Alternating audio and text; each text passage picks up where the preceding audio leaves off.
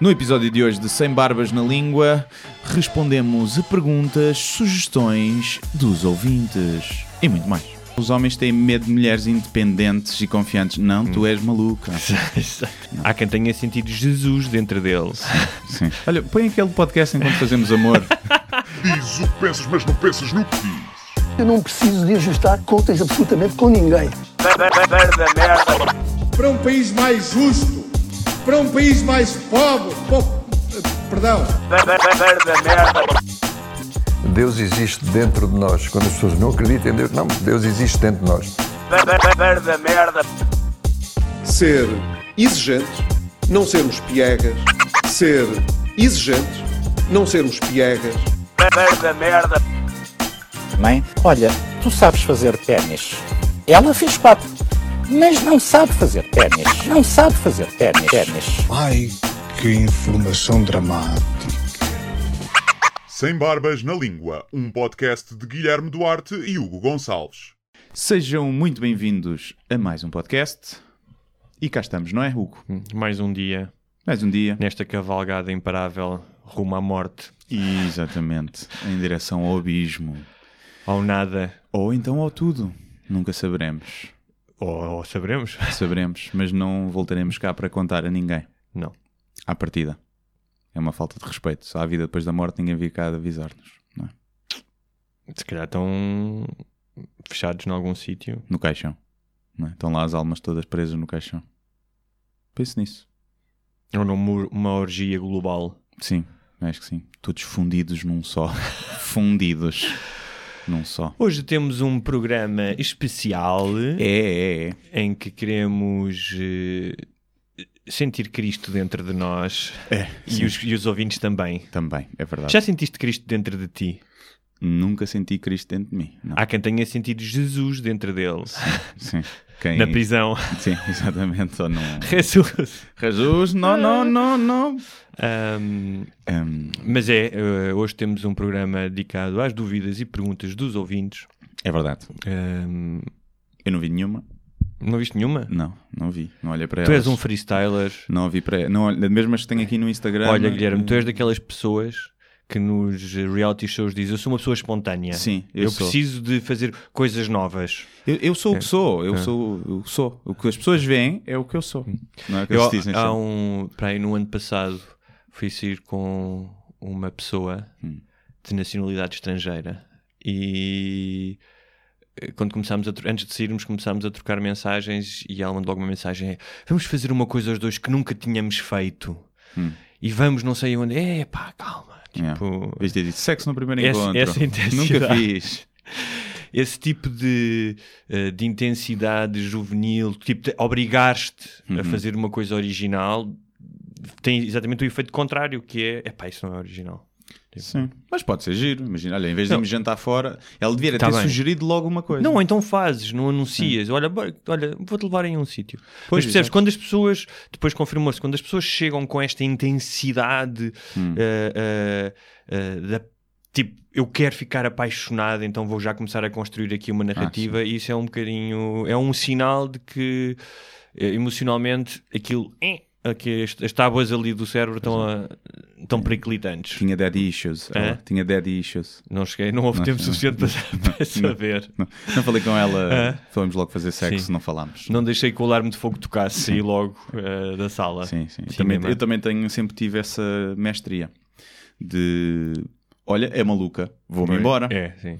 Não, porque eu conheço muita gente que acha que é primeiro, não, eu vou salvá-la É, isso. isso. e depois é deixa ver até onde é que isto vai. Eu, aos primeiros sinais de, de patologia, vou-me embora. Claro, claro. Fiz, fiz muito isso. Só Não não, fiz fico- com a minha namorada, que Não. te deu estes sinais todos, mas continuamos juntos. E depois, pronto, agora tenho que aguentar, é? Mas, hum, mas como em alguns casos fiz isso. Foi logo no início, opa, não, não, não. Mas há quem. eh, eh, isto também é típico da- das idades mais novas, mas há quem confunda loucura e desequilíbrio eh, com eh, intensidade e mistério. Sim, sim, sim, sim, sim. Não, as mulheres também para com os homens. Claro, muito claro, isso. claro. Eu acho sempre piada, às vezes vejo algumas mulheres a dizer: Ah, os homens têm medo de mulheres independentes e confiantes. Não, tu és maluca. Por isso é que os homens têm medo de ti. és Exatamente. maluca. E é um bocadinho isso que acontece às vezes. E nos homens, então, nos homens acho, acho que as mulheres querem ter mais atração por esse pelo homem magoado, não é? Como é bagagem. Ou então o filho da mãe. E, sim, que é filho da mãe, muitas vezes, sim. E tem mais atração. Ah, vou mudá-lo. Olha o cabrão, traiu toda a gente, mas eu vou mudá-lo. E depois, ah, cabrão. Pois já, era. Já, já, já. Então, querida, julgavas que era Sim, especial. que era especial. Sim. Não, é pá, é, é, foi assim, é assim. Mas pronto. Bem, vamos então. Queres percorrer primeiro as que estavam no Facebook? Ah, podemos eh, percorrer eh, um, apenas aqui duas eh, referências culinárias para começar. Sim. Então, Ah, uma, o Ricardo Araújo, que parece Pereira, que não- Ricardo Araújo Pereira. Ah, Olha, eu acho que é ele, eu acho que é É, ele e, Com perfil e falso. não é? é, é ele com perfil falso e não quero admitir. Ahm, que ainda não foi convidado para aqui vir, então é. está-se a sentir mal. E o Ricardo alertava-nos, ah, porque parece que nós falamos de farinheiras ou alheiras Sim. e dissemos farinheira e alguém, de nós deve ter dito porco. Mas, mas, mas houve aí um erro. No YouTube também comentaram disso. Também a comentaram dizer isso. que a farinheira era a salsicha dos judeus Sim, para fugir à Inquisição. E não, a alheira é que é. pronto. A alheira é a mais conhecida. Sim. Aliás, A farinheira tem porco. Gordura. Tem, menos. tem gordura de porco. Pois. Então parece que. Pronto. Ah, um, alheira. Claramente, aquilo que toda a gente sabe, eh, foram os judeus quando se tiveram que converter a cristãos novos. Acho que eh, até teve origem mesmo em Mirandela, segundo, segundo eu li. Parece que não há nenhum. Eu fui à procura, não há nenhum dado histórico, uma prova que garanta e que tenha Ok. sido realmente assim. Mas é uma história bonita. Sim, sim, Que eu sim. conto sempre aos meus amigos estrangeiros quando vêm cá. E histórias metem sempre, digo-lhes sempre, ah, nós matámos imensos judeus e expulsámos, mas eles inventaram uma salsicha. Ai, ai, ai, ai. Já viste alguma coisa boa tinha, tinha Sim. de vir ao mundo. Ahm, e quando os cristãos novos eram obrigados a converter-se, então simulavam ah, um enchido que tinha aves em vez de porco, porque não podem comer porco. No entanto, Não podem. é? Não querem. Ah, há muitos judeus que comem porco. Não podem. Também te digo, se estás para morrer, Sim. estão para te matar e tu não comes uma farinheira só porque o teu Deus, achas que o teu Deus acha que não, não deves comer farinheira, também não sei se não mereces morrer. Digo-te já. Estás a ver? É tipo, na- os teus filhos. Ou seja, não, salvas a vida, não comes uma farinheira para salvar as vidas dos teus filhos, tens que inventar uma alheira. Eu acho que mereces morrer um bocadinho. É o que eu tenho a dizer. É o que eu tenho a dizer. Sim, mas o, os livros da- do Antigo Testamento, especialmente Levítico, estão cheios de proibições completamente Ah, sim, absurdas, não é? Que- Mas as pessoas acham que sim, que Deus está lá no céu. Então, E é o que- Gordon Ramsay. É, é o, ele, É o Lubomir. É o Lubomir. ele uma vez teve uma intoxicação com enchidos, Sim, sabes? sim. Foi ele, foi ele. E Deus deveria poder comer tudo, não é? Exatamente. Também que estomagozinha que tem Deus, não é? Sim. Mas não diz lá que não se pode comer crianças, Pois. não é?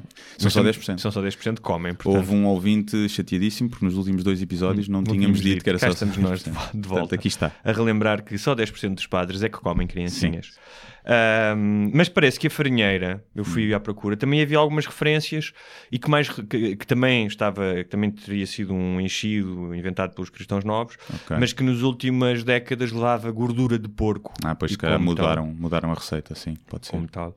Eh, o Ricardo também ahm, agradecemos a, a correção dele. Claro, claro. Ele também dizia que era legitimiza e não legitima.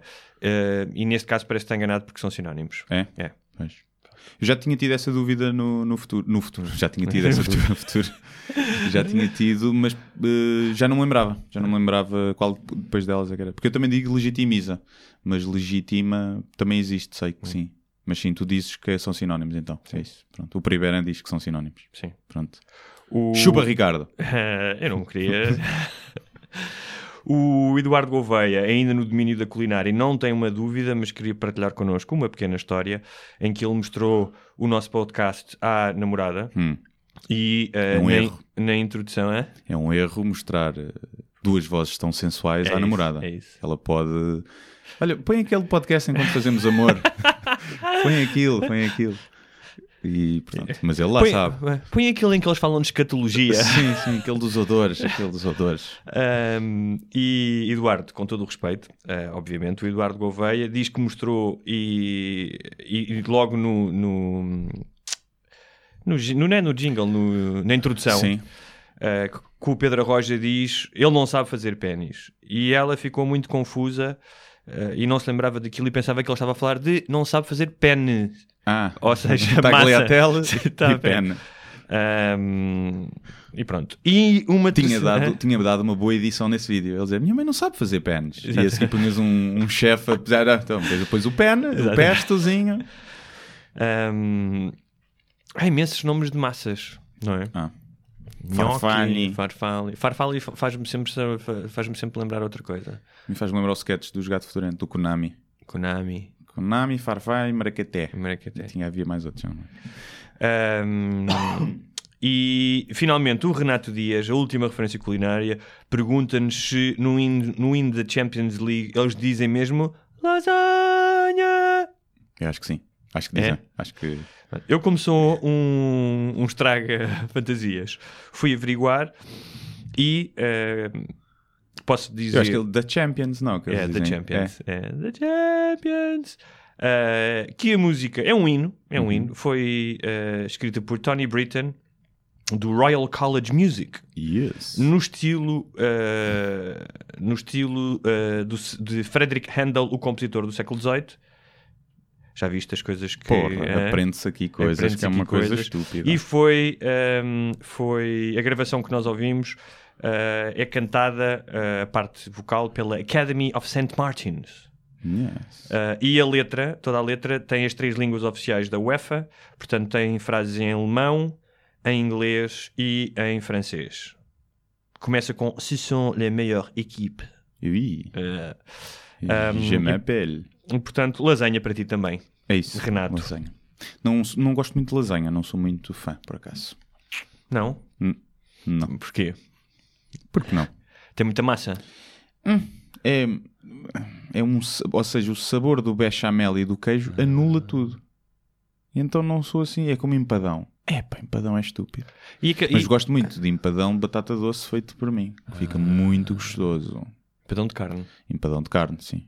É Também há carne. quem faça empadão de atum. Pois, mas também há pessoas que não têm gosto nenhum, não é? O que seria do amarelo se não fosse o mau gosto. Sim. Ahm, dizem que a lasanha do Lidl é- entrou na, não é? Que é muito boa e toda a gente sim, fala. Sim, sim. Também há pessoas que vão comer almôndegas ao IKEA. Pois é, isso nunca foi. De propósito. Almôndega do... Vão lá de propósito. Pois, também não percebo isso. Não percebo isso. Tem que andar no labirinto até ir lá. Ou não? Não, é cá fora, acho. É cá fora? Ok. Pensava que era a meio do labirinto que tinhas de fazer tudo. Se calhar agora não, como já vão lá pessoas se, de propósito. se chegasses a casa e a tua namorada dissesse Amor, vamos agora ao IKEA comer almôndegas. Ui, pensava que era uma armadilha. Era uma armadilha. Ah, que ela queria que tu fosses às compras. claro, que fosse às compras ver móveis. Mas também com almôndegas de cavalo não, não, não te convencia, não era isso? Não, já aprendi a ir ao IKEA, já nunca mais. Já foi uma vez. Não, não, não. E ela dissesse, amor, tenho aqui uma amiga que quer experimentar camas connosco no Instagram. No Instagram. No Instagram. Estamos no bonitos. IKEA. Não, isto também era uma armadilha. Se eu dissesse que sim, ia dormir Já no lá e não sofá. estava lá ninguém. E não estava lá ninguém. Não, não. Ok. Já vi que és uma pessoa muito desconfiada na tua relação. Sou, sim, sim, já sei que eu conto. Ahm, o Pedro Figueiredo ahm, não tem uma dúvida, quer dizer, tem, diz-me se eu lhe pago uma Imperial em Ponta Delgada Ah, e diz: toma lá uma assistência para golo para poderes divulgar o arquipélago de escritores. Já acho que já, já falei aqui disso na última. Falaste, mas podes Portanto, é um- muito vez. rapidamente, é um festival literário que vai acontecer em Ponta Delgada de dia 15 a dia 19.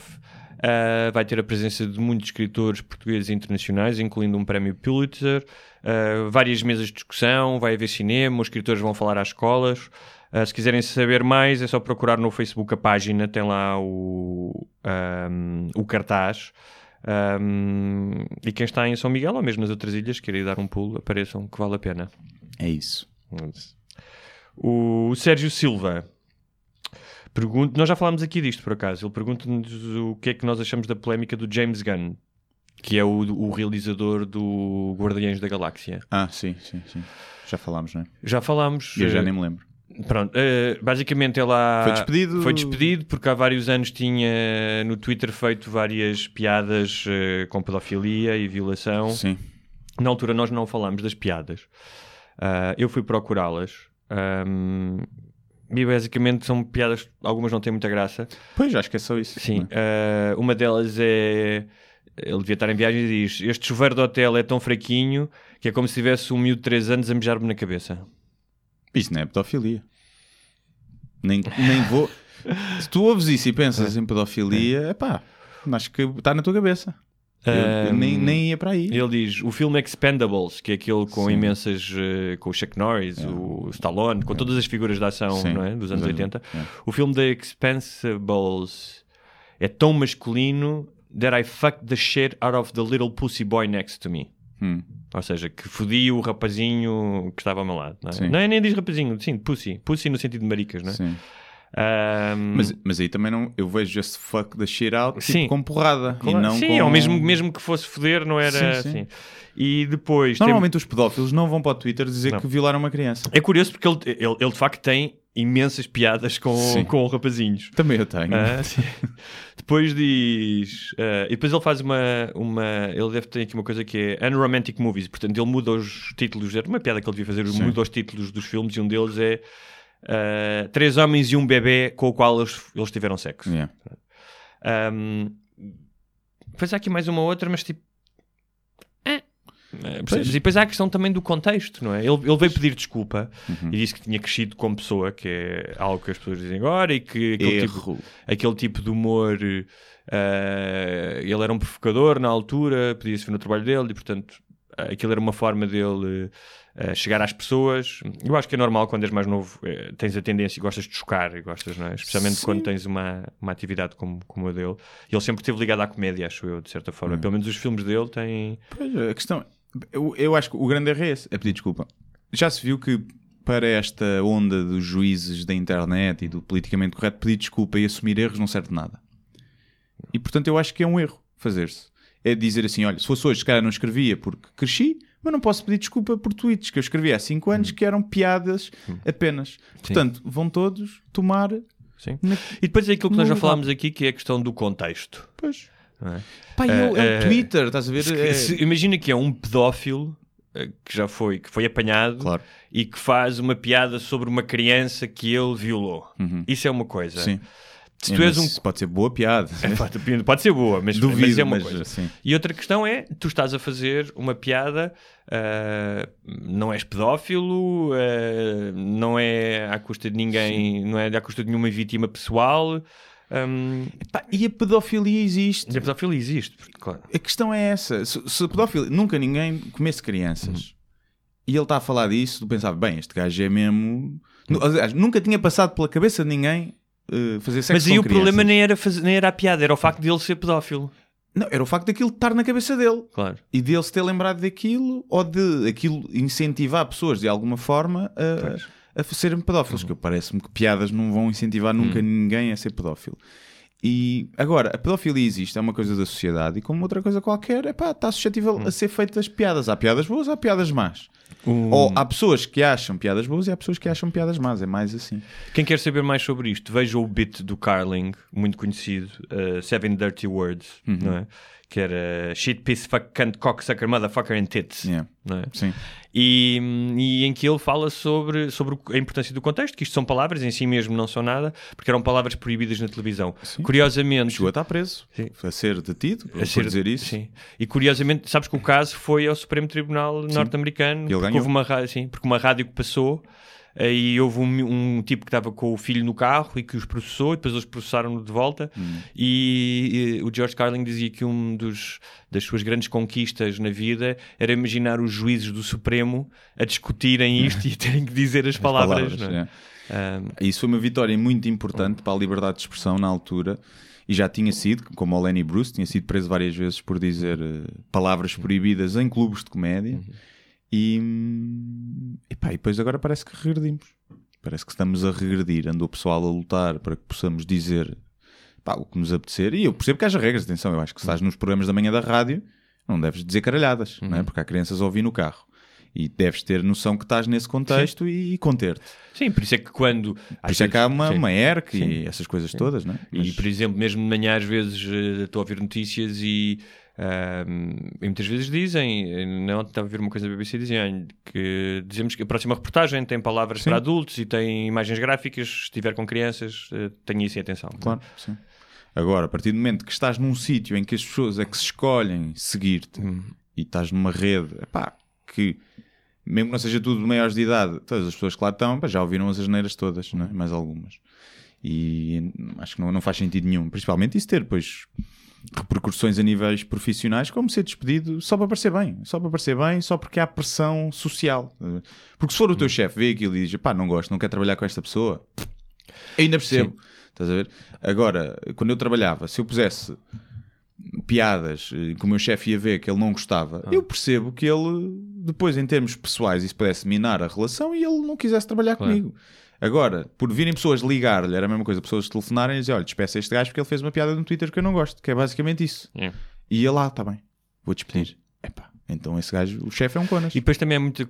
Há, há esta coisa da- justiça popular eh, que me faz lembrar, tipo, o, o século XIII ou XII, em que a populaça corria para a rua porque tinham visto uma mulher com um gato preto, então ela era bruxa. Sim. Ou seja, a forma precipitada como se julga.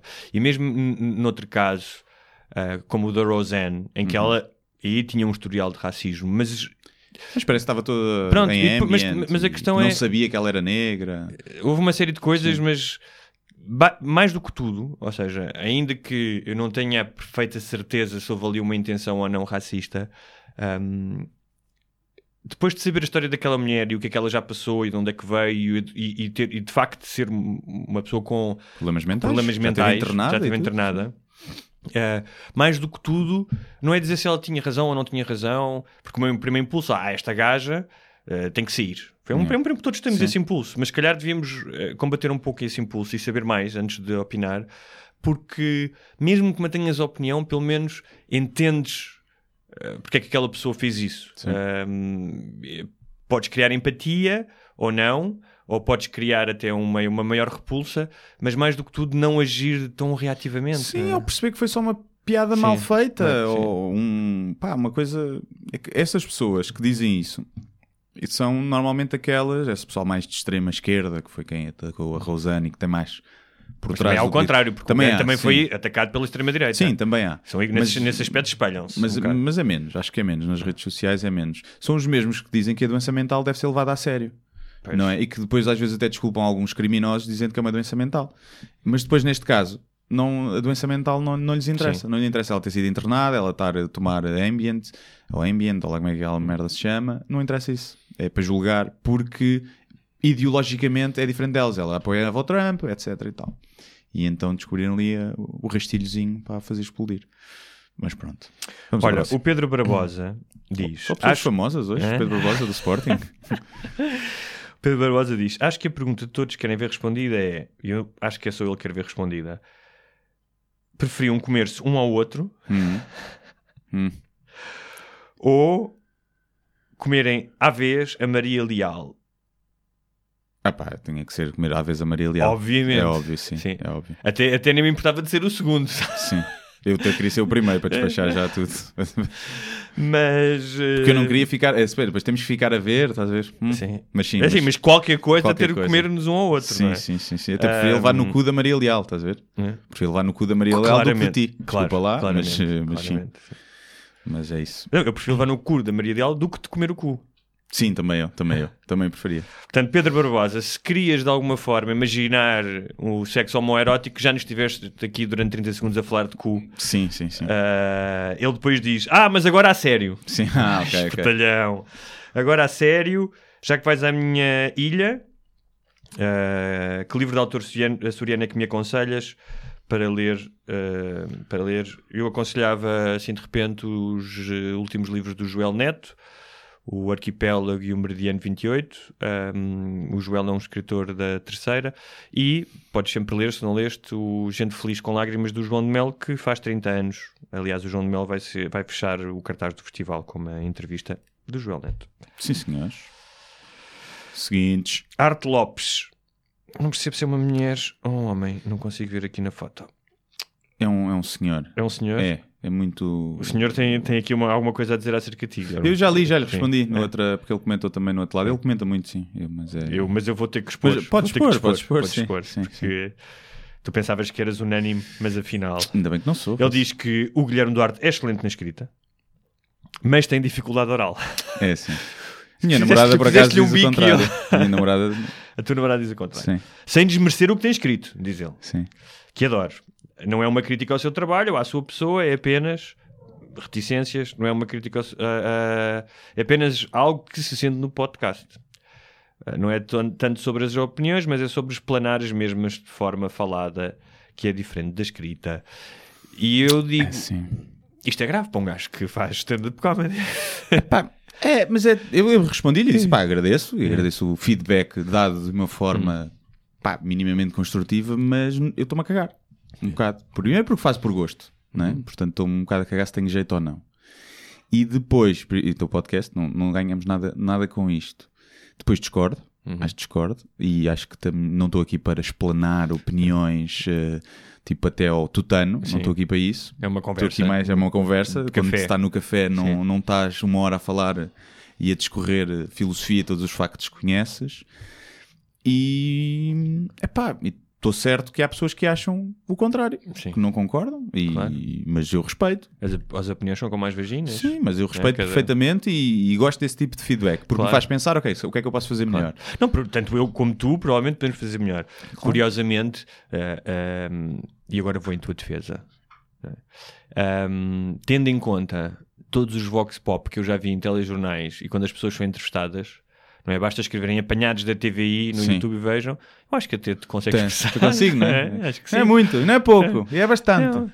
Mas olha, eu aconselho o, o Sr. Arte ehm, a ir ver um dos teus espetáculos e a ver que tu até és bastante eloquente e que a lin- linguagem é uma coisa importante para ti na- no teu espetáculo. Sim, sim, mas acontece sempre, como eu comecei na escrita, Hum. ou seja, eu quando comecei a fazer stand-up também tinha essas críticas.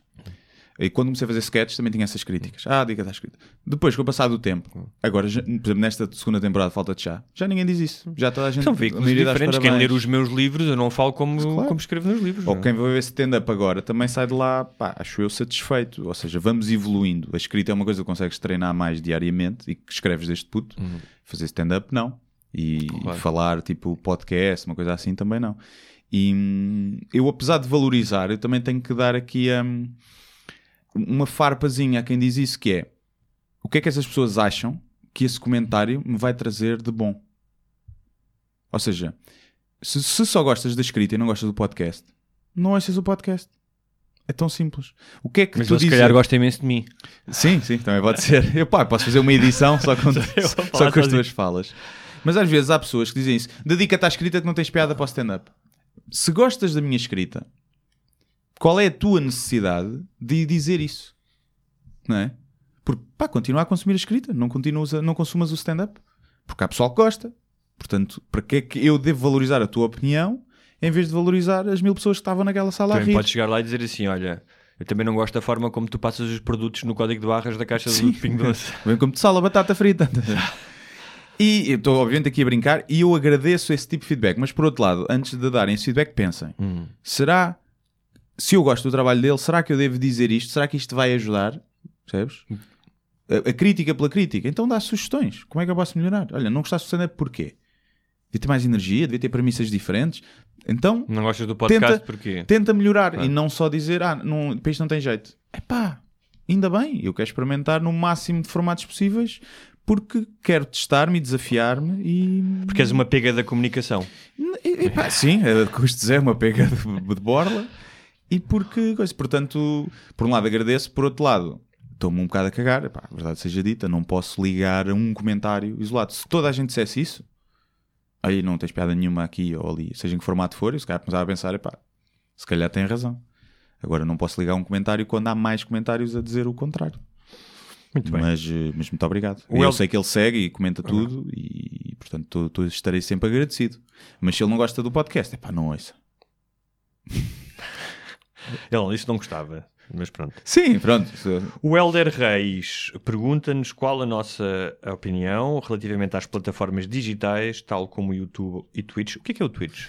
O Twitch, a, a Twitch, acho que Twitch, até a é- Twitch, é uma cena de streaming live, eh, um, ainda meio underground, apesar de já ter muita gente, ah, onde se fazem cenas live, basicamente. Ou seja, Eh, nós- podíamos estar agora a, a passar o programa podíamos, no Twitch. já, já pensei nisso. Apesar do público de Twitch, neste momento, ainda ser, acho eu, Muito jovem. muito jovem e muito virado para o gaming.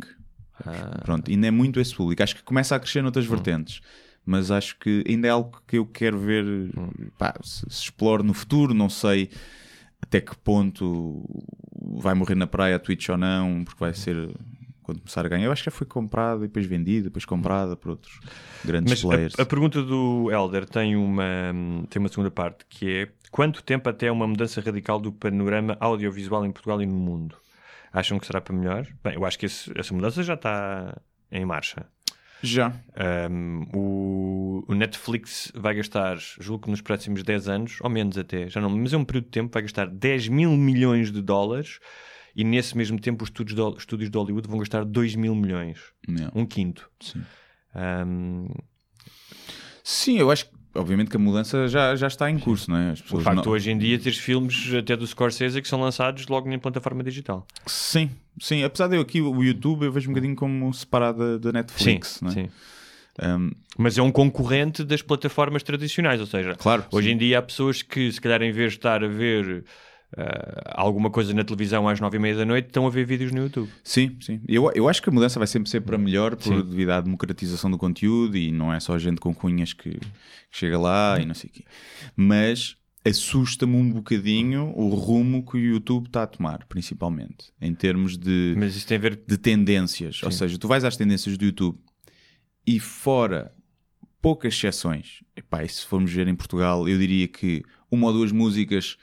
Isto eu estou a falar do meu gosto, não é? mas também acho que pá, há uma qualidade, acho eu, que, que podemos ah, analisar, uma base da qualidade. Se fores ver, pá, fora uma ou duas músicas, tipo Sam the Kid, que está lá, um ou outro músico. Pá, programas, de cenas de humor, se calhar, de vez em quando, epá, um, o R. Crasso, o Batáguas, a Mariana, que chegam ali às tendências. O resto é merda. Epá, é merda para Mas mim. quem é que faz essa edição? É, o- é alguém do YouTube ou é um algoritmo? É um algoritmo com base nas visualizações, no Ok. tempo, pá, tem vários fatores. Mas o que é certo é que o que acontece é, olha, as tendências é isto. E depois tens uma série de, de- de pessoal que faz conteúdo para o YouTube a imitar aquele vídeo para também chegar às tendências, porque é aquilo que está a bater. E então tu vês um conteúdo todo igual e nivelado por baixo, porque Uhum. é nivelado pela popularidade e a Maria Leal também é muito popular.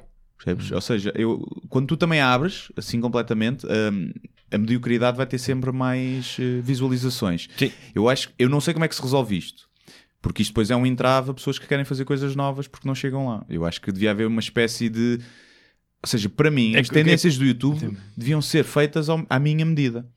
Porque eu vou lá e das tendências do YouTube, fora uma ou duas coisas, eu não gosto de absolutamente nada. Tá bem, mas depois tens o, outro, tens o outro lado, que eu acho que tem um aspecto negativo também, que é o, o- algoritmo começa a responder aos teus, aos teus gostos, não é? Tu começas a ver certos vídeos e começam-te a Das aparecer... sugestões, mas das tendências não. Das sugestões, sim. das sugestões, ou seja, se fores ao teu, ao teu quando Sim. abres o teu YouTube, Sim. estás com a tua conta, Sim. não é?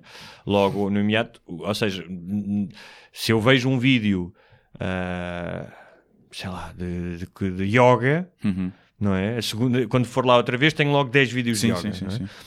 E isso, ah, ah, talvez a intenção seja boa, que é trazer-te mais coisas que tu gostas, mas um dos problemas, e já ouvi algumas pessoas falar disso, é hum, a tua, ah, os teus gostos começam a tornar-se num funil e isso Sim. é perigoso, por exemplo, na questão política. Sim.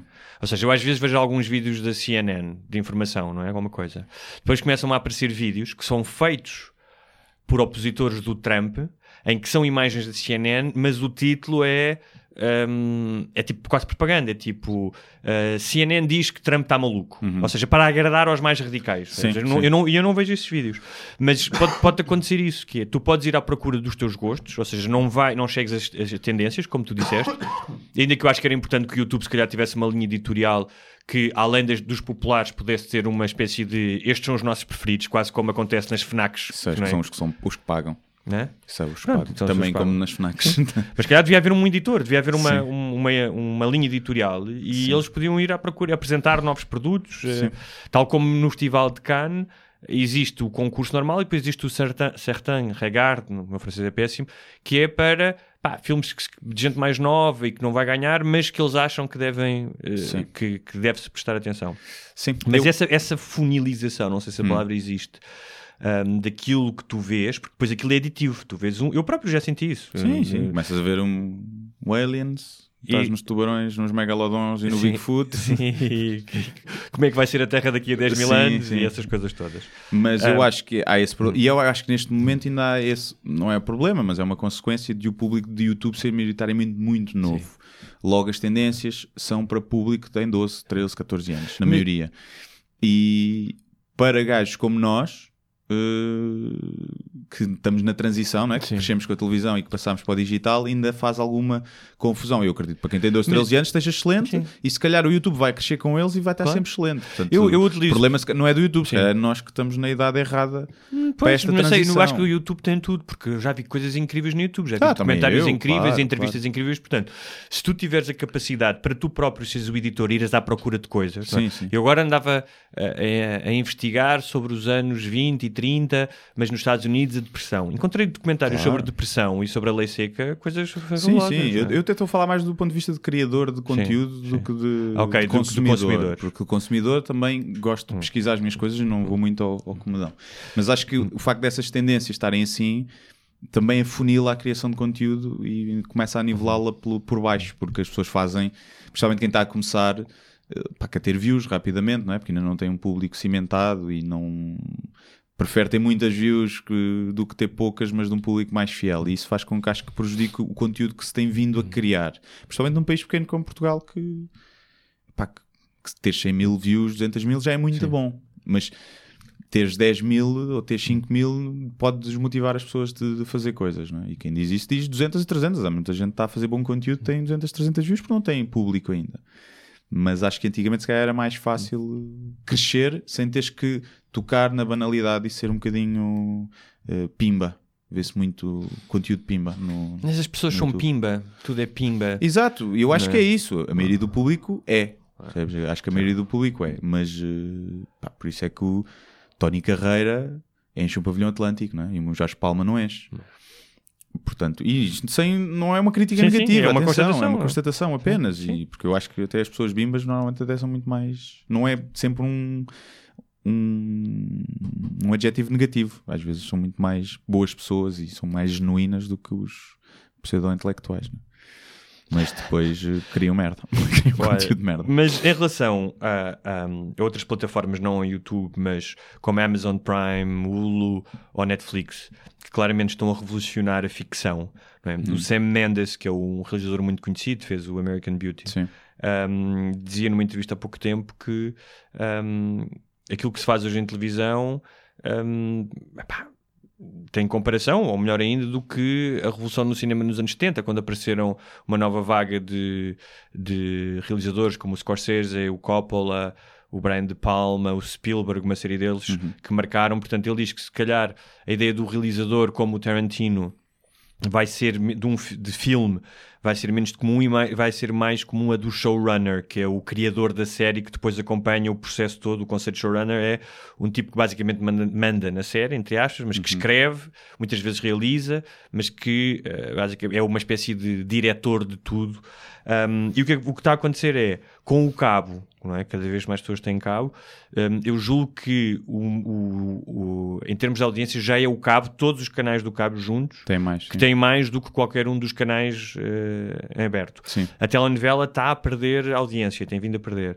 Ahm, não só porque eu acho que o produto começa a ser desinteressante, não é? Ahm, para muitas pessoas, como agora tens. Tens YouTube, tens, eh, tens Twitch, tens Netflix, tens uma série de coisas que rivalizam. Portanto, ahm, em vez de haver quatro canais para 10 milhões de pessoas, há uma diversidade de plataformas para as mesmas 10 milhões de pessoas e as audiências diminuem. Aconte- Acontece o mesmo, desculpa, com os livros, que é até se- lê-se mais em Portugal hoje do que há 10 anos. Só que os livros vendem menos cada edição porque há muito mais títulos no mercado. Pois, e lá está, mais uma vez. Do ponto de vista do público, acho que é ótimo. Uhum. Ponto de vista da criação, acho que é pouco. É mau para Portugal. Porque se tu, imagina, ainda não há cenas feitas Netflix, não é? Não, nem vai Portugal. haver. Nem vai haver tão Não. cedo. Acho que estão aí a tentar preparar uma, mas não sei Uhum. até que ponto. E, e eu acho que isso vai, como temos um mercado pequeno, isso vai ser muito prejudicial no, no futuro, porque lá está. Uma coisa é escrever um livro, que é, é- é barato de fazer e Uhum. que podes fazer mesmo vendendo pouco. Outra coisa é fazer um filme ou uma série. Tiver- o público vai estar tão desfragmentado, tão fragmentado, que não te vai compensar fazer uma coisa de qualidade porque nunca vais ter mais do que meia dúzia de pessoas a ver. Mas E- devia haver, como há, por exemplo, no é um Brasil perigo. e noutros países, em que o Estado obriga uh, quem, quem transmite no país, neste caso serviria para plataformas, para canais de televisão, ter uma cota de produção nacional uh, de produtos de ficção e não só, imagina comédia, e que para um Netflix seria xixi fazer isso. Percebes? Fazer duas séries e quatro especiais de o que fosse. Sim, percebes? sim. Um, aliás, seria mais fácil para o Netflix do que se calhar para os canais portugueses que têm menos dinheiro não é? e menos Pois. capacidade de produção. Mas realmente está a mudar, eu acho que está a mudar para melhor. Para o consumidor, sim, para o criador português, não, mas para o consumidor, sim, Claro. sim. porque hum, pá, tem acesso a, a produtos eh, e eu acho que vai acontecer aqui o cinema. hum, vai ser uma, é como quase ires a um concerto de música clássica, um espetáculo que só passa na tua cidade duas vezes ao ano, Cirque du Soleil, Uhum. uma coisa do género, que é só vais ver certos tipos de filmes ao cinema. Porque Ah, sim. há, há outros que Já começa a ser, né? Já já, começa a ser. pessoal tipo um Star Wars ou Sim. isso quer ir ver ao cinema, é a IMAX agora. Uma comédia romântica e ver ao cinema, é quando tens um LCD em casa e, e bom som. Exatamente. Perde-se uma coisa em dois géneros de filmes, de terror e comédia, Sim, que sim. é estar junto de outras pessoas, seja com medo, seja a rir. Sim, e isso é uma experiência interessante, essa do contágio, não é? Se calhar metes o teu capacete de realidade virtual e estás lá, como se estivesses no cinema com as outras pessoas todas ao lado. E é Pois, isso. pode ser. E estás a levar no cu do negão ao mesmo tempo. Estás a ver? Dá para fazer tudo. Ok. Ah, diz o Zé Ferreira. Acham que se pode manter uma relação com alguém com ideais totalmente diferentes? Tenham algum amigo que sabem ser racista ou maltrata mulheres? São duas perguntas, portanto, Sim. não é? Ah, com pessoas com ideais diferentes, é pá, se for aqueles ideais fundamentais de tipo, sei lá, eu acho não baterem que... mulheres? Sim, pode ir por aí. É tipo, não, ter, eu não, não, não namoraria com alguém racista, né? Sim. Ahm, muito menos com uma negra racista. Não dava para namorar com ela. Né? Ela podia ser só racista em relação aos asiáticos. A de fazer podia ser. Acho que não, nessas questões fundamentais, não. Mas ainda há pouco tempo estava a falar disso com a minha namorada, de se eu era capaz de namorar com alguém que acreditasse em Deus, e sim, sem problema nenhum, desde que não me pá, não puxasse Deus para a relação, ter- para uma threesome, e desde que não ficasse ofendida com o facto de eu brincar com a religião, não tinha problema nenhum. Pá, até podia ir à missa ao domingo, desde que não me obrigasse a ir com ela. Claro. Uh, agora, é difícil porque isso acaba depois por se interferir em outras coisas, mas não, não me via problema aí, ou alguém de ser de epá, imagina, do, do CDS, estás a ver? Sim. Eu tenho Não. amigos que são Este mais Se fosse do PNR, difícil, estás a ver? amigos, amigos muito próximos. hum, pá, o espectro político até hum, acho que depende mais para a esquerda, mas há, pessoas, há amigos meus que têm algumas ideias mais de direita. Sim, tenho algumas que até mais de direita, sim, sim, sim. Um, E hum, sim, tenho alguns amigos que estava a pensar agora. Ah, agora, é o que tu estás a dizer, em, em questões fundamentais. Tenho amigos que são contra o aborto, percebes? Não, não, ou seja, mas em questões de tipo de Hum. direitos humanos, apesar do aborto eu achar que entra aí, mas eh, tipo Sim, mas nenhum deles. eh, acha que, que os homossexuais devem ser mortos, estás a ver? Não era não. capaz de ter amigos assim. sim. Conheço amigos não tenho, mas conheço pessoas, Hum. já privei com pessoas que pensam assim. E por isso é que eu já privei. Já privei. sim. não, não entraram no, no meu círculo de amigos às vezes por isso. Porque, pá, porque é normal. E, mas eu até acho saudável. Eu tenho, tenho um amigo que, é, que dá catequese, por exemplo. Meus grandes amigos da catequese e é, e é, é religioso. E falamos sobre isso também. É giro ter. Tenho outro amigo que acredita em signos. Estás a ver? Tenho outro amigo que até acha piada a touradas. Ou seja, no meu círculo de amigos tem coisas diferentes. E eu também valorizo isso. Não quero dar com pessoas que pensam exatamente como eu. Eu Isso acho que há uma é diferença. Um, no outro dia estava a ouvir uma entrevista de um paleontologista, não é? Dos dinossauros, é assim que se diz? Paleontólogo. Paleontólogo. Um, e- Era o que eu queria ser quando fosse grande. A sério? E ele estava-lhe a perguntar sobre. Até lhe mostraram um vídeo sobre um tipo a desacreditar os dinossauros, que os dinossauros não existiam, não é?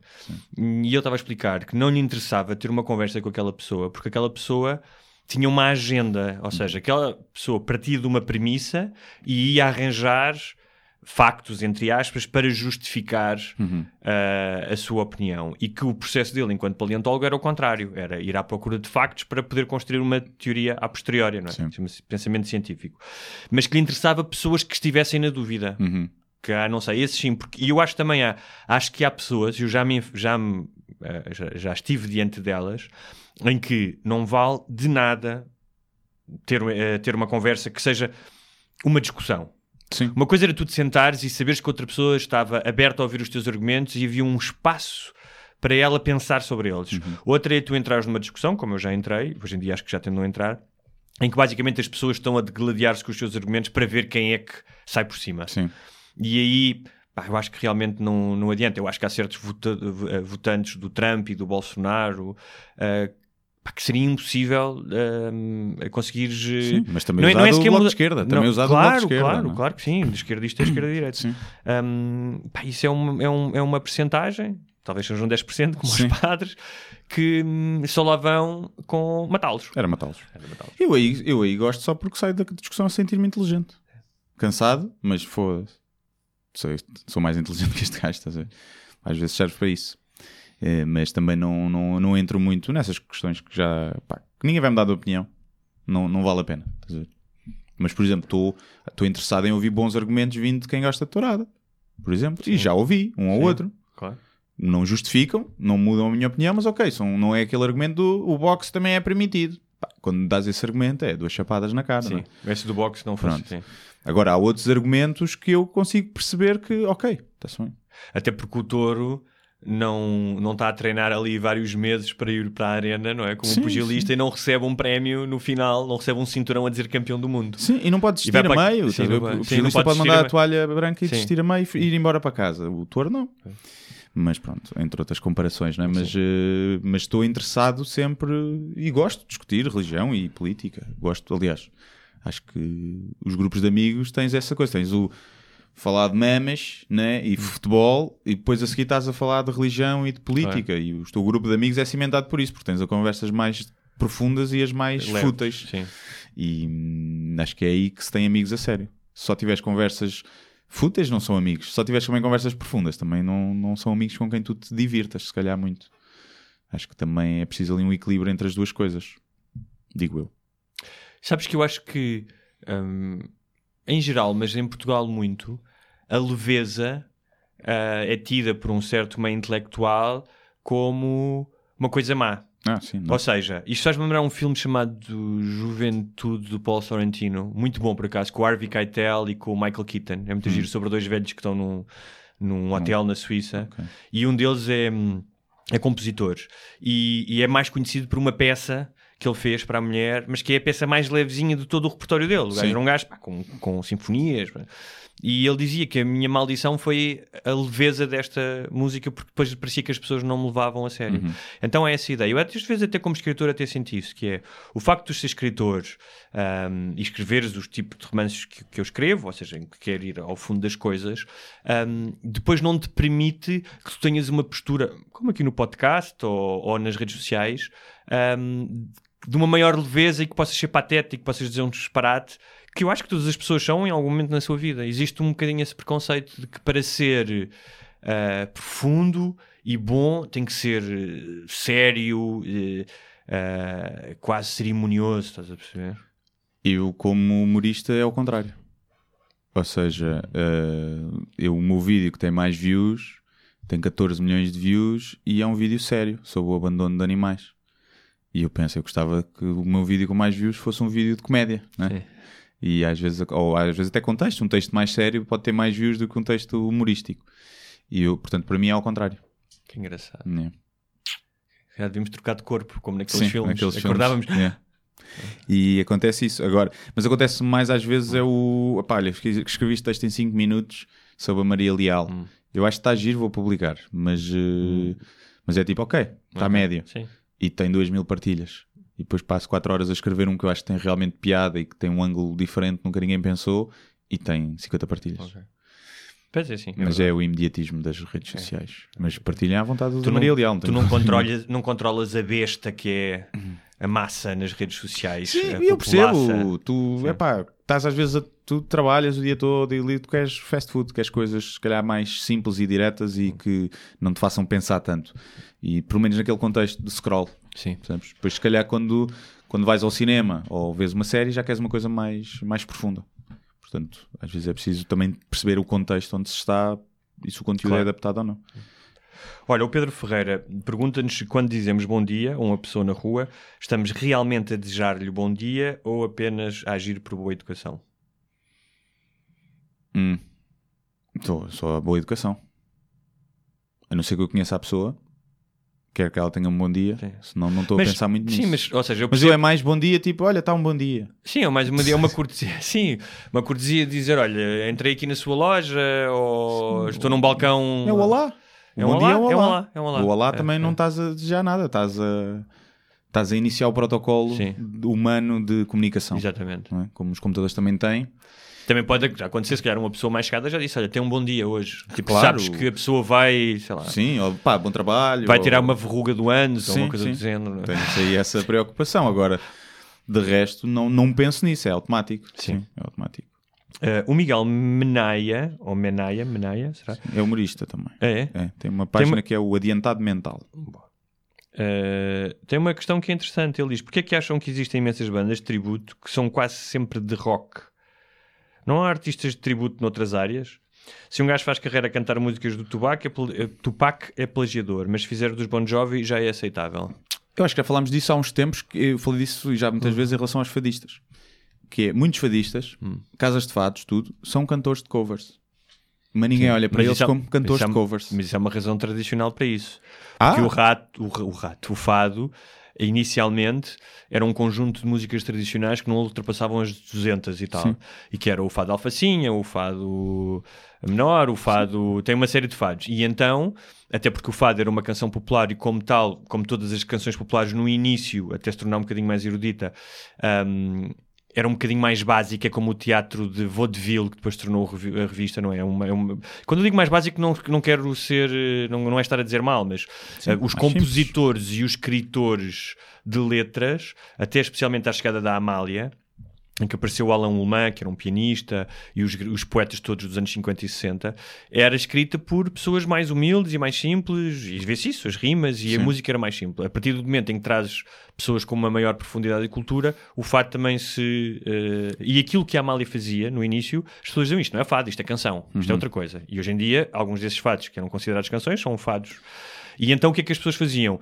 Compunham novas letras para repetir sobre essas músicas, entendes? Portanto, também há uma razão histórica para isso. Sim, mas mesmo hoje, Hum. tu se lançares um CD de, de fados da Amália, ah, tributo à Amália, lindo, fadista. Se tu lançares uma, um CD de músicas eh, do- aos YouTube, Hum.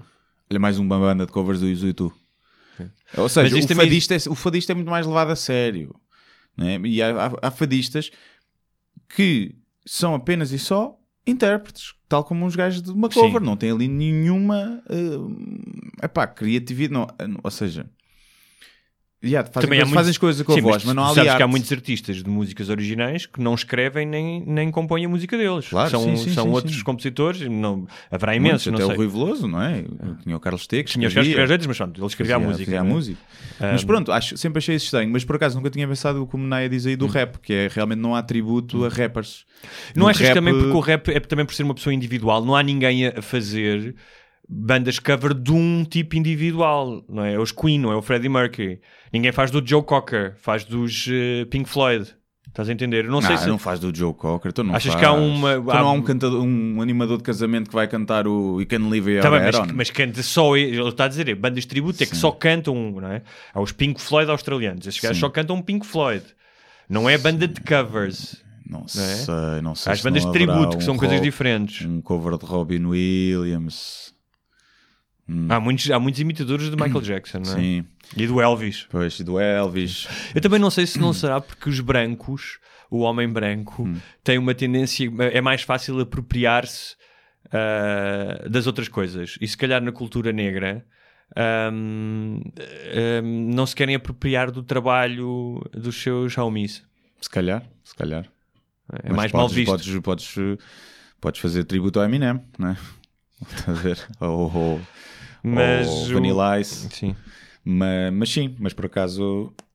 Mas é, sempre achei, sempre achei curioso isso, do, principalmente dos fadistas, mas do- dos rappers nunca tinha pensado nisso. Realmente não há. Também é um fenómeno mais recente, não é? Ou seja, Mas não tens rappers de há 50 anos. E- mas também tens 60. outra coisa. Mas quer dizer, há rappers da altura, os Bon Jovi são de 80 e tal, já havia rap, não é? Sim. Mas também tens outra coisa, Mas que não foram fenómenos à escala hum, global. só agora, nos Sim, últimos anos, sim, é que o rap sim. tem E chegado tens outra coisa que é, global. se tu cantares bem, se tu cantares, pá, tiveres uma boa voz, metem-te uma guitarra e uma bateria e tu cantas uma música dos Bon Jovi. Pois. Mas rapar é mais difícil. Pois é, pois é. Apesar de não ser preciso teres voz, tanto, não é? Mas é mais difícil. Hum, sim, e é mais difícil trocar. Ou seja, tu até consegues fazer uma cover dos Bon Jovi e dar-lhe o teu cunho pessoal, não é? Mudar Uhum. Um bocadinho a rap, sim. melodia e a, a métrica. No rap, não. No rap é muito difícil o beat desencaixares Sim. a métrica do beat e encaixá-la Claro. de outra forma eh, se não tiveres muita skill para fazer isso. É muito difícil. E por isso é que o rap normalmente ao vivo não é espetacular. É raro. No rap ao vivo, Sim, sim. é raro o rap ao vivo ser espetacular. Uhum. Não, há muito, muito mais diferença de um rap ao vivo. Ou seja, vive mais da performance física em palco Uhum. e dos convidados do que propriamente soar-te bem. Nunca te soa tão bem o rap ao vivo. Uhum. Porque, pá, porque é, é quase um trabalho de laboratório a toda a produção. é? Encaixar a métrica, tal, tal, os flows. Muito bem. O Diogo Faria pergunta, sendo os dois escritores, nós, Hum. uh, se os livros são caros ou baratos. S- Compara- da- da- dado com- que se vende em Portugal, são baratos. Sim. E comparando com outros países, são caros, como com a Holanda, por exemplo. Pois. Com a Holanda e outros países são caros. Tendo em conta o que as pessoas ganham lá e o preço dos livros, A não é? questão é aqui é.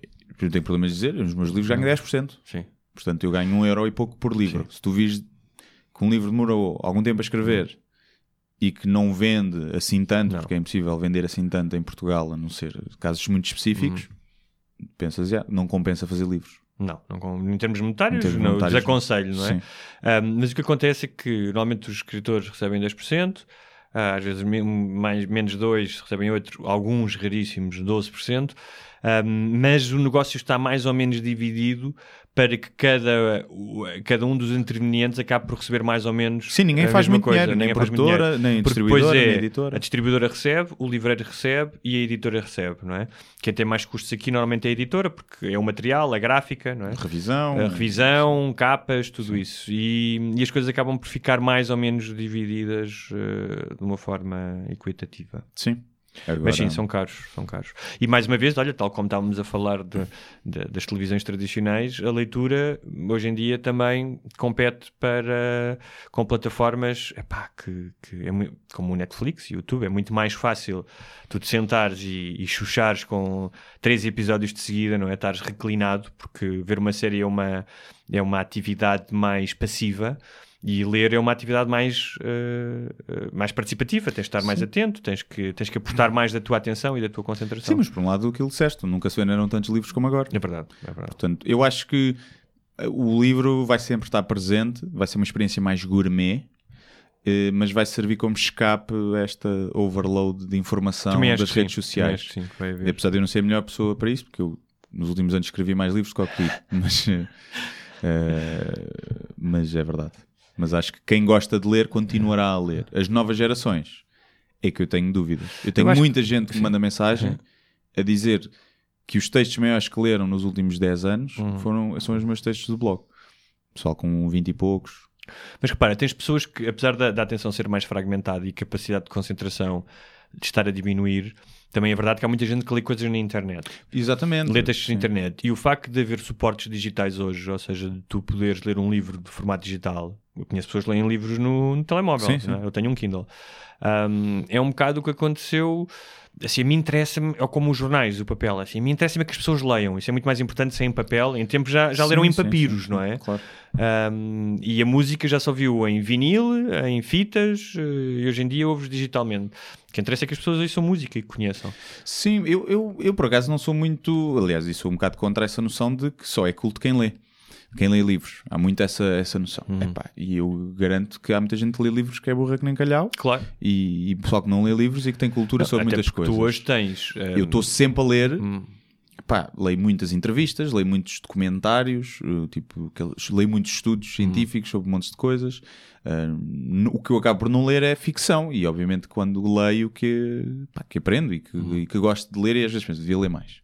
E aprendo, mesmo em termos de vocabulário, de, para depois para escrever, também sinto que preciso de começar a fazer isso mais. Epá, mas não preciso de ler livros para ter cultura geral, percebes? E acho que tu Mas podes ter muita sim. cultura geral, por exemplo, a jogar jogos de computador. Sim. Tu tens jogos que são histórias, que têm factos científicos, que te estimulam a, criatividade e a mente e que tu aprendes mais Mas- ali do que a ler muitos livros. Claro. Mas eu acho que são coisas complementares, ou seja, tu podes ter. O que normalmente acontece é que quem não lê livros, em muitos casos não lê livros, depois também não lê nada nem se interessa por Sim. nada. Isso acontece os, os- os livros, para já, grande parte da informação eh, criada pelo homem está em livros, não é? Sim. Hoje em dia também na internet, até porque os livros estão na internet, Sim. portanto. Mas o que eu acho é que, um, e isso está provado por estudos, que é um, melhora as tuas capacidades cognitivas Uhum. de empatia, de concentração, um, de entendimento do outro. E há certas coisas, como tu dizes, lá, tu podes ir ver num, imagina, vês num YouTube uma entrevista de um tipo a falar sobre astronomia, que é uma coisa que gostas. Uhum. Mas se calhar depois para aprofundar o teu conhecimento vais ler um livro de um Claro. astrónomo. Sim, sim. Um, eu acho que há dif- diferentes patamares e com a ficção a ficção funciona uh, tal como funciona nas séries o, o- nas séries ou num filme é que a, nossa tendência inata para organizar a nossa história e fazer sentido da nossa vida. E acho que já aconteceu a todas as pessoas e por isso é que a ficção funciona.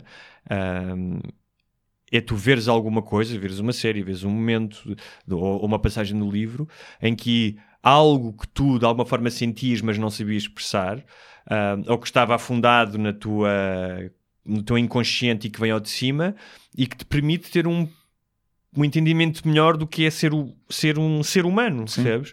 Ah, e muitas vezes até é um breakthrough para algum problema que tu tenhas. Ah, claro, e depois outra coisa que é sentires que és parte do- de algo maior, que, que afinal és igual aos outros e que as pessoas passam pelas mesmas coisas do que tu, não te sentes tão sozinho. Sim, mas lá está, acho que pode acontecer isso noutros formatos. Claro que sim, claro que sim. Mas sim, acho que é, acho que é importante. Não gosto da, da arrogância de pessoas de que se- às vezes é como não conheces Kandinsky?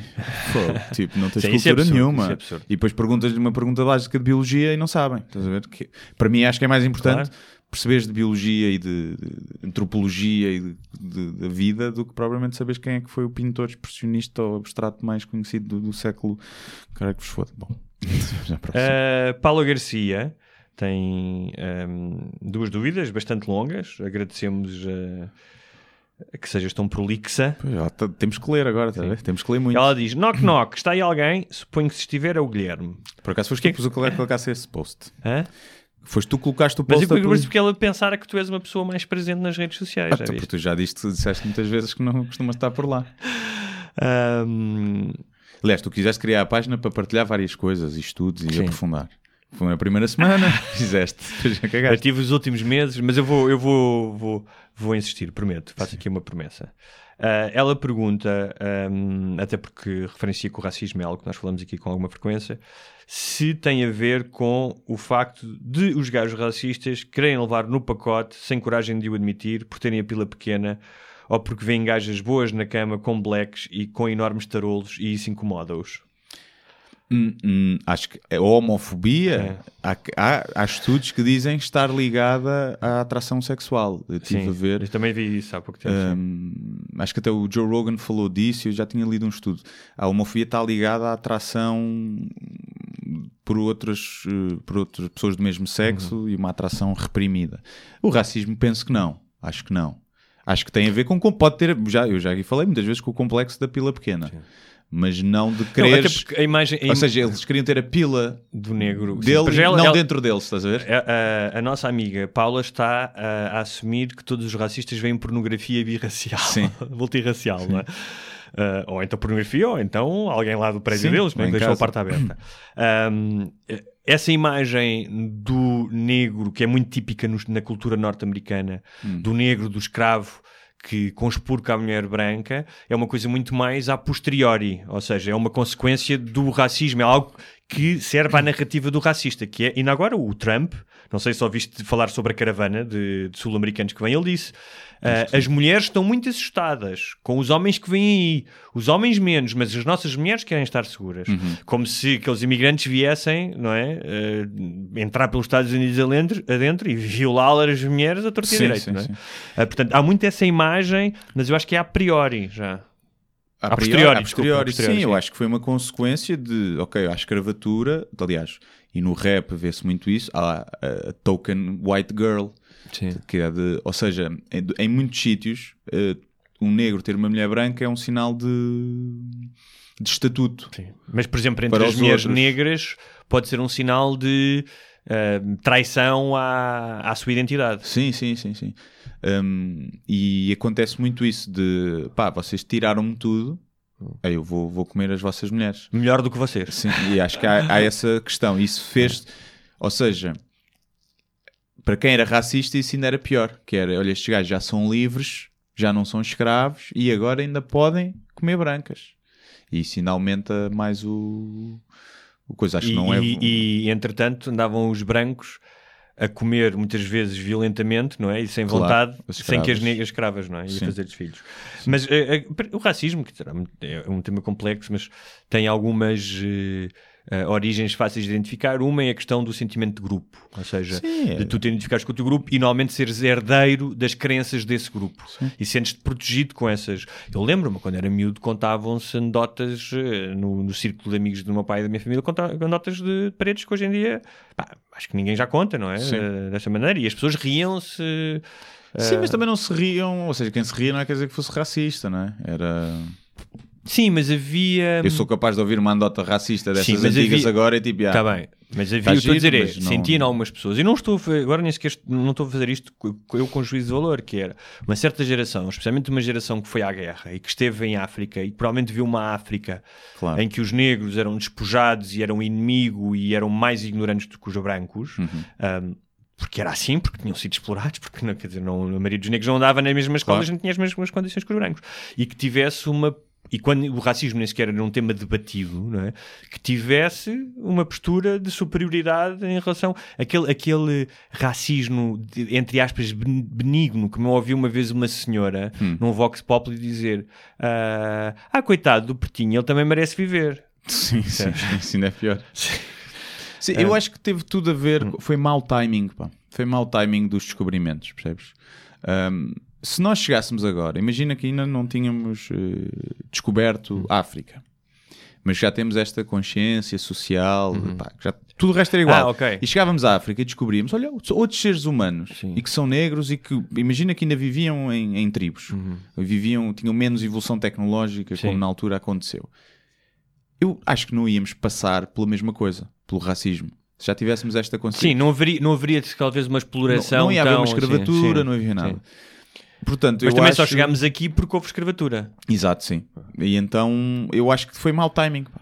Foi mau timing. Na altura era, era normal, pá. Por muito triste, lá está. Eu também acho que não se deve glorificar os descobrimentos e omitir as atrocidades Uhum. que foram feitas quando se dá a história de Portugal aos, aos miúdos. Acho que eu cresci com os descobrimentos foram uma cena fantástica. Muito bom para Portugal, Sim, era o maior claro. do mundo. Isso é e uma depois coisa- eu cresci e é tipo, percebi que não era bem assim. Percebi que os monumentos que se construíram, os mosteiros dos Jerónimos, património mundial, foram feitos porque havia escravos para os construir, não é? E, e essas coisas. E, e que o dinheiro que nós tínhamos era roubado aos outros países. E, E era fruto da exploração. fruto da mas assim, exploração. Mas E acho que também não se deve. Ah, não se deve falar dos descobrimentos como sendo uma Claro. coisa boa. Pá, foi, Foi. mas metê-lo no para já- contexto. para já foi a, primeiro, a primeira globalização da história Sim. das, das civilizações. Permitiu ah, trocas de informação, de ciência, de, de técnicas de medicina. Ou seja, os portugueses chegaram ao Japão, não é? E a vida humana não sim. valia o mesmo na altura. mesmo, Portanto, é preciso pôr essas atrocidades no contexto Claro. e também não a julgar com a Mas sabes que há consciência uma, há uma coisa interessante no outro dia, o Neil deGrasse Tyson estava a falar disso, que, que era o astrofísico, que para ele, provavelmente o maior aconte- acontecimento para a espécie humana eh, eh, era ahm, a viagem de. O que é que a viagem de Colombo tinha iniciado nas Américas? Porquê? Porque. Ahm, eh, o Homo sapiens eh, nasce, aparece em África, não é? Expande-se para a Europa e para a Ásia, e depois, durante um período de degelo, hum, eh, o Homo sapiens na Ásia consegue atravessar para a América e durante milhares de anos foi descendo América, América Central, América do, América do Sul. Portanto, todas aquelas tribos nativo-americanas, os aztecas, os índios da Amazónia, são descendentes de uh, asiáticos. Só que depois, quando uh, o gelo voltou a aparecer e o estreito, agora não lembro do estreito, acho que é de Be- Bering, acho que é, um, que fechou a ligação entre a América e a Ásia, uh, durante 10 mil anos, esses Homo sapiens não tiveram contacto com outros Homo sapiens. E se, se tivesse continuado, ao fim de mais não sei quantos milhares de anos, seriam duas espécies diferentes, inevitavelmente. Portanto, o que o Colombo fez, ou não, se não fizesse ele faria outro, obviamente. Foi por engano. Hã? Foi por engano. Foi por engano. O que fez foi juntar novamente duas estirpes, não sei se é a palavra correta, Hum. para biólogos, da mesma espécie, e iniciar eh, pá, o que- é hoje o Homo sapiens, que é uma mi- mis- miscinização ahm, de vários tipos eh, de Homo sapiens. né? Sim. Isso é interessante, nunca tinha É pensado giro, é nisso. giro, é giro. Mas pronto, eh, o racismo é mau. Olha, é o diz, moral da história. diz a Paula. A Paula ainda pergunta, não, assumindo que eh, a sua premissa de que os homens com pila pequena que não gostam de ver negros é que está na, na, na origem do racismo, porque é que há racismo entre as mulheres? Ah, Isto segundo o racional dela, não é? Que é por causa das pilas. mas há menos. Há menos. Achas que as mulheres são menos racistas? Acho que sim. Acho que há. Achas? Acho que há. Acho que eu vejo mais homens. eh, há- há- há- as mulheres podem ter os mesmos Hum. preconceitos e não gostar e não se querer dar e não querer um homem negro para a filha. Uhum. Isso acontece. Mas aquele racismo com raiva, com maldade, Uhum. vejo mais vindo da parte de homens porque a agressividade vem mais dos homens. Hum, Então tu achas é mais passivo-agressivo o racismo das mulheres. sim. É Achas- tipo, claro. Se quiseres ser preto, ser, tu é que sabes. Faz o que quiseres. ser preto para aí, tu é que sabes. E hum, acho que vem menos. Vem. os- o que vem, vem mais de, lá está, de influência. Pá, quantas, mesmo. Repara, eu conheço montes de raparigas que se tivessem um namorado negro, o pai não ia aprovar. Sim. E raparigas da minha geração. E portanto é normal que isso passe para para elas, né? que elas possam ter algum preconceito, algum resquício de racismo por causa disso. Porque Sim. o pai sempre lhes disse: epá, não namores com preto. Pronto. Mas acho que eu acho que nas mulheres pode haver o, o outra coisa que é durante muitos anos, agora acho que já não há tanto, até porque começa a haver mais, eh, mais oportunidades, não é? E já vão nas escolas e, e faculdades e já não são, ou seja, antigamente os negros que havia em Portugal eram tudo mais classe baixa, porque não tinham o mesmo acesso e tinham pais de imigrantes que vinham pagar a trabalhar sem grandes recursos. E hoje em dia já não. E eu acho que nas mulheres também pode haver isso, porque a mulher procura alguém que possa. Eh, Claro, ou seja, o geneticamente o preconceito, suportar eh, durante agora já não é tanto porque as mulheres são mais, mais independentes ainda bem mas eh, era um homem que tipicamente não iria ganhar tanto e não tinha um trabalho tão estável e isso também podia afastar as mulheres de ir para, Sim.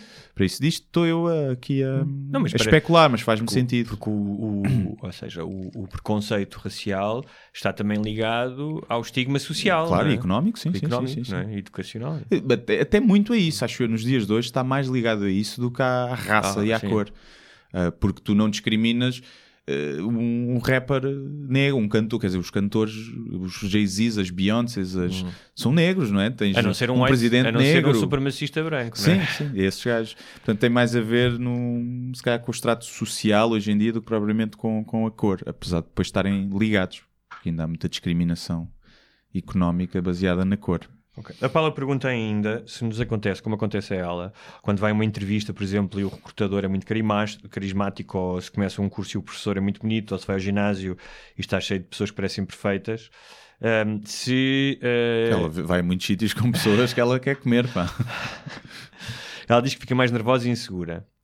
Ahm, e, e isto mesmo sem qualquer resto de interesse. Ah, mesmo que não tenha interesse físico nessas Ah, pessoas. sim, sim, sim. sim. Ahm, como lidam vocês com essa a questão? Ah, se sentimos inseguros também perante ah, a beleza ou o carisma dos outros? Pá. Eu não, por acaso. Hoje em É dia, assim. claramente não. Quando era se calhar mais miúdo e uma miúda muito gira, podia ficar. mas- Sim, eu, eu lembro-me que uma vez foi uma entrevista de emprego e a rapariga era muito gira Uhum. e tinha um grande decote. E eu fiquei nervoso, nervoso primeiro, não posso olhar, não posso olhar. E depois era muito simpática, ver? Uhum. Eh, mas é aquela simpatia de, de recrutador, estás a ver? Queria que eu fosse para lá. E hum, Por, isso é que, por isso é que eles a meteram a fazer a entrevista. E fiquei um bocadinho. E, sim, empresas de informática, homens, já havia dificul, difícil recrutar não, engenheiros. não meteram o Zé que tem 120 quilos não é? e Yeah. nódulos na camisa Sim. da, da, da Subway que teve a comer Yeah. ao almoço. Mas, eh, pá, sim, acho que ficas sempre um bocadinho. Não sei se mais nervoso, eh, mais. Ou seja, vêm todos os pensamentos à cabeça. Ou seja, se eu for a uma entrevista e a rapariga é... não desperta qualquer interesse, se fosse uma rapariga que eu visse na rua não despertasse qualquer interesse, eu estou focado apenas na entrevista. Se a rapariga for gira, o meu cérebro de macaco começa logo a dar sinais para outro, sítio- para outro sítio. Ver? Não é que eu vá, não vou aqui, vou seduzir a gaja Claro. que vou comê-la aqui. Não, não é isso sequer que passa pela cabeça, mas ficas logo do quero agradar a esta recrutadora, mas quero agradar a esta mulher. Acho que começa, ligas os dois chips. Sim, e como tu dizes, não, não acho que tenha que ser E tentas uma... ter mais piada, e não, não mais- acho que seja uma coisa consciente. Não, não, é não. de, agora és Sim. boa, então agora vou-te sacar. Sim. Não. Mas ligas o chip de queres agradar eh, a esta pessoa na vertente pessoal e na vertente profissional. Uhum. Acho que sim. Se for um homem, por exemplo, um homem bem parecido e com carisma e não sei o quê, não, não me faz confusão. Já, já não me liga isso. Hum. Não, mas podia ligar-te no sentido de sentires mais diminuído, não é? Por acaso acho que uma, uma das pessoas, também era mais novo, mas uma das pessoas que fiquei intimidado eh, quando conheci ehm, foi o Jerry Seinfeld, quando fui entrevistá-lo. Aí estava um, pá, porque era um ídolo? Pois. era um ídolo gigantesco e ia entrevistá-lo e, e aí hum, senti-me um bocadinho nervoso. Ah, sim, nessas situações. O coisa que tem uma, o Dave Chappelle, uma piada antiga, bada boa, que é que as pessoas dizem que não ficam nervosas ao pé de celebridades, mas é como dizeres que nunca ficas nervoso com a polícia a conduzir ao teu lado. Podes não ter nada, mas Sim. ficas sempre um bocadinho a olhar Sim. para os gajos assim um bocadinho tenso. Exatamente, é verdade. é verdade. E é uma grande comparação. Olha, a Ana Bilé eh, trata-nos por barbu- barbudos, Sim. queridos barbudos, e pergunta o que é que nós achamos da teoria do Daniel Sloss, do Jigsaw. O Daniel Não Sloss. vi. Portanto, o Daniel Sloss é um comediante que, aliás, tem um special no Netflix, acho eu. As pôs dois, esteve cá no Alive há dois anos. Ah, teve? Sim. E ele diz que, basicamente, vou tentar, quer dizer, isto é estragar uma piada, mas eh, ahm, isto começou quando ele, desde pequeno, ouvia o pai eh, dizer-lhe que para cada pessoa há uma, uma alma mater, há a outra metade da laranja, não é? Esta ideia de que existe alguém perfeito para nós. E que, hum, e que quando nós começamos, ou seja, especialmente quando somos crianças, não é? Tal como a religião, absorvemos aquilo como uma verdade incontestável, vai sendo reforçado ao longo da vida com os filmes, com, com os livros, com o que seja. E sentimos depois uma, uma enorme, um enorme vazio, sentimos incompletos, quebrados, quando não, não nos sentimos inteiros quando não encontramos essa outra metade. Hum. Ah, e ele diz que, ou seja, nós vamos construindo ao longo da vida um puzzle à espera da peça final e que quando conhecemos outra pessoa, quando passam os três meses, não é? passa-se o encanto, percebes que a peça, a peça final não é outra pessoa, porque a outra pessoa não é uma peça, é também um puzzle que construiu e que Sim. falta-lhe a peça final. é? Sim. E que esta ilusão de- da peça final ah, ahm, esconde ahm, aquilo que é mais importante. E é curioso porque eu vi isso no outro dia, mandaram-me isso de um, de, um, ai, de um congresso de psicólogos em que falava que as pessoas que melhor estão preparadas para uma relação são aquelas que não precisam de uma relação. Sim. sim. é? Porque e essa ideia do é se estiveres bem contigo mesmo, então se não, não estiveres à procura de uma solução mágica da banha da cobra, Sim, eu acho que há raras, raras exceções em pessoas que encaixam perfeitamente e que são felizes para sempre. Eu nem sei se isso aconteceu alguma vez ou são só as pessoas que dizem, Sim. mas depois odeiam-se entre quatro paredes. Eu acho que há a peça do puzzle tem aquelas duas ou três eh, dentes, eh, ranhuras que têm que encaixar no teu, que são os tais ideais, as coisas básicas, mas depois o resto é aberto. E podem ser coisas que tu te identificas, não te identificas, coisas que tu toleras. E Mas- acho que se- eu- as pessoas que eu conheço que estão sempre à procura do par perfeito são as pessoas que têm problemas. Eles têm problemas. E um mês é tudo perfeito, é o amor da vida e vamos morar juntos. Depois, passado dois meses, é, já não gosto, não se fala. Isso é porque as expectativas eh, E- que se criam são irrealistas e, aí e, e tu te estás a projetar na outra pessoa que não conheces aquilo que querias que ela fosse. Sim, epá, e há coisas que é tipo, ah, ele deixa a tampa da sanita levantada. E então, se, se isso é o suficiente, Então caga de cócoras. já, se é o suficiente para tu terminares uma relação, epá, então tu não, não mereces essa pessoa. Sim. Se essa pessoa só tem esse defeito e tu estás sempre em- com isso, epá, ou tipo, sei lá, eu se calhar não consegui namorar com alguém que comece de boca aberta. Sim. E é uma coisa pequenina, mas que para mim era, epá, não dá. Não, tens de dizer, olha, tens de começar a comer de boca Tens de fechada, não boca a fechada mal, e acho eu acredito que possa ser inconsciente e não conseguisse, epá, não, não vai dar. Ou então comemos separados sempre e estamos juntos a seguir. Uh, curiosamente, uh, isto já, ou seja, esta teoria dele já, já originou centenas, se não milhares, de relações que acabaram divórcios. Ele, aliás, vai metendo no, no Twitter dele quando as pessoas lhe dizem: Olha, acabei a nossa relação por causa daquilo que eu vi. Porque uh, uh, ele diz é que, como tu não consegues encaixar a peça, muitas vezes uh, algumas pessoas resignam-se a ficarem com uma pessoa com quem não são felizes porque acham que. olha, Claro, isso também não, não é? não é? E, e então ele diz que, que já, já estragou vários casamentos e relações por causa Olha. disso e que as pessoas lhe escrevem a dizer: ah, pá, vi o teu, vi Não. o teu special e olha, decidi que. Acho muito bem. É como alguém dizia que era nunca nenhum casamento feliz acabou em divórcio. É verdade. E portanto, o fim de uma relação é sempre para celebrar. É verdade. Porque nunca não era uma boa relação. A não ser que por pá, causas trágicas, não é? Imagina um casal perde um filho e se pá, acaba por se separar, que acontece normalmente. Não é. Podia ser um casamento feliz Sim, realmente. sim, sim, é verdade. Sim, mas aconteceu uma desgraça. Um, mas de resto é sempre, é sempre um bom sinal. Porque é sinal que alguém não estava feliz e que tem a oportunidade de ficar melhor. Claro que depois às vezes pode ter impacto na outra pessoa muito nefastos, mas também se te vais suicidar por causa de um, de um fim de namoro, pá, Não estás bem. não estás bem porque a vida vai-te trazer dissabores, maiores no futuro do Do que um fim de namoro. Principalmente Ah, quando você é sim, novo, sim, estás a ver? sim, sim. É pá, se fores, imagina, se fores casada há não sei quanto tempo, aquela pessoa é a tua vida e ela deixa-te do nada, percebo que entras numa depressão profunda e já já estás num ponto da vida que já não queres mais, não tens Sim. filhos. Pronto. Não, não, não acho que o, que o suicídio deva ser demonizado. Queres morrer, morres. Não tenho problema nenhum com isso. Mas eh, tenhas filhos, deixes cá sofrer. Até Pior. porque o suicídio muitas vezes é, acontece quando a tua saúde mental eh, não está bem, ou seja, não estás clarividente. Não, não, Sim. as pessoas dizem, ah, Mas pode ser uma escolha, não sei. Não, não, Às claro- vezes penso nisso, pode ser uma Claro. escolha feita de livre vontade. De, Claro olha, pode ser uma escolha. a vida para mim já não me traz nada Claro. hum, e Ou por- não quero mais. Claro, eu entendo isso e acho que sim, mas também não sou eh, um psicólogo clínico, mas que há pessoas que precisam de ajuda, ajuda médica, ajuda eh, química Claro, eh, e sim, que sim. tomam a decisão no momento em que não têm a perspectiva, se calhar não têm Ah, a, acho que a a maioria é esses casos, a clareza que tu disseste, dizer olha, não há mais nada. é? É como, imagina, quem quer a eutanásia porque está vegetal, acamado, Uhum. não é? E quer. Eh, ou seja, quem está numa eh, doença mental, num sofrimento profundo, o sofrimento é equiparado. Essa pessoa também quer terminar a vida. A diferença é que para aquela pessoa acamada não há recursos Sim. médicos ainda que o possam Claro. ajudar a andar, porque se houvesse ela não se queria suicidar. É. E para a outra, há recursos médicos para tentar curar a depressão ou, ou- ou o problema que tenha. Eh, apesar de ser difícil em muitos casos, não é? mas portanto é a diferença. Devem procurar ajuda, mas eu percebo que tanto um como o outro queiram terminar a vida. E, epá, e não. Às vezes custa o pessoal que deixa filhos e isso parece ser uma, uma, uma, uma decisão egoísta, não é? Mas eh, pá, é o que é, matou-se. À partida, Deus se existir, não vai Deus se existir, foi um gajo fixe, não vai discriminar as pessoas que se suicidar. Pois. Até lhes vai dar um cantinho especial e dizer, pá, eu realmente dei-te uma vida de merda que tu até acabaste Ora, aí está. e agora tens aqui, Vai lá, vai lá para a tenda VIP Yeah. do Alive aqui no céu. tens aqui pulseirinha à descrição. As pessoas, pronto. Eh, Olha, mais. temos eh, mais? te- temos, é assim, nós temos ma- muitos mais aqui, temos mais aí. Temos que ir aqui ao Instagram um bocadinho. Mas, não parecer. ok. Vamos estava a pensar se, podíamos- se fazíamos dois programas de, de perguntas, deixávamos para, para o próximo. É? Ou achas? É?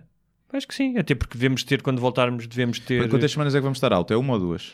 Ah, é uma, para a semana não estou cá. Para a semana não estás cá, não é? Sim. Eh, eu depois para a outra Vou estar nos Açores. Não é? Eu para a outra acho que estou. Acho que estou. Ok. Tenho aí um. Vou dar um workshop. De, que- de marcenaria, obviamente. Um de como criar e gerir um blog Ah. e o outro de escrita de humor e stand-up. Um é de 3 horas e meia, um dia, o outro é de. São dois dias, cada um 3 horas e Não, meia. é só porque eh, também tenho que sair da- daqui a bocado eh, por compromissos inadiáveis. Sim, sim, sim. Uh, mas estava a pensar que, como temos aqui algumas perguntas deste lado e algumas desse, Aqui temos muitas, mas são Temos- mais diretas. sim, mas podíamos fazer, o- quando, quando eu voltasse, um especial também, uma segunda parte de perguntas e respostas, Ok. porque estes programas são dinâmicos e acabamos por falar de diversas coisas e aproveitávamos o, o pouco tempo que nos resta para, se calhar, eh, falar da, da, daquilo que nós eh, Ah, já conversámos. Ora bem, o que é que vai acontecer aqui? Primeiro, este podcast já está disponível no Spotify. Era, toma lá. Chupa. Ah, havia um dos nossos eh, ouvintes que tinha pedido isso e agora, toma lá. Tinha havido várias pessoas a pedir e pronto, está no Spotify. Portanto, se usam Spotify e vos dá mais jeito. Temos que pagar para isso. Não. Ah, ok. Um, finalmente os gajos abriram aquilo.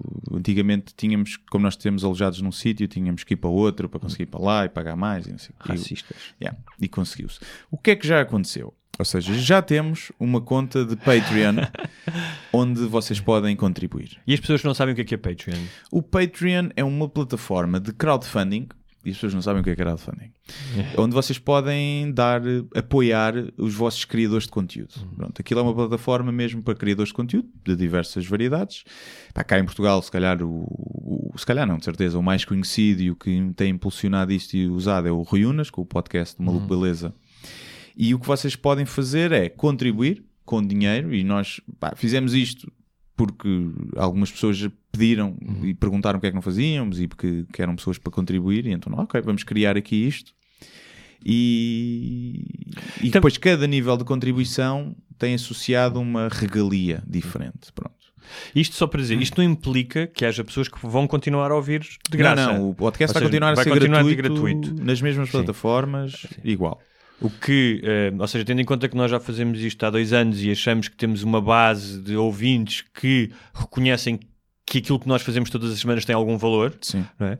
E como nós o fazemos de graça e muitas vezes temos que ir fazer outras coisas e temos um esforço para vir para aqui e fazer isto, ahm, que ahm, uma ajuda, não é? Uma contribuição, uma ajuda não, uma, uma ajuda, Sim, é um- uma contribuição para o nosso trabalho, porque, ahm, Sim, ou seja, isto não é uma questão de, de esmola, de donativo Claro. e de esmola, porque nenhum de nós precisa disso sim, para não precisamos disto para comer, exatamente. Um, é uma questão de, como falámos, colocar isto um bocadinho acima na nossa Sim, das lista de nossas prioridades, prioridades. Para sermos mais regulares e temos sido durante há muito tempo que não, não, não faltamos. Sim, mas muitas vezes, por exemplo, basta o Guilherme ter que preparar um show ou estar a filmar eh, alguma coisa, eu estar eh, cheio de projetos para eh, termos menos tempo disponível para preparar isto, Sim. porque eh, temos que pagar contas. E, portanto, eh, se calhar com uma contribuição, mesmo que simbólica, conseguiríamos tirar mais horas da nossa vida e isso, eu, eu acho que isto pode-se refletir também na qualidade do programa. Claro, sim. não é?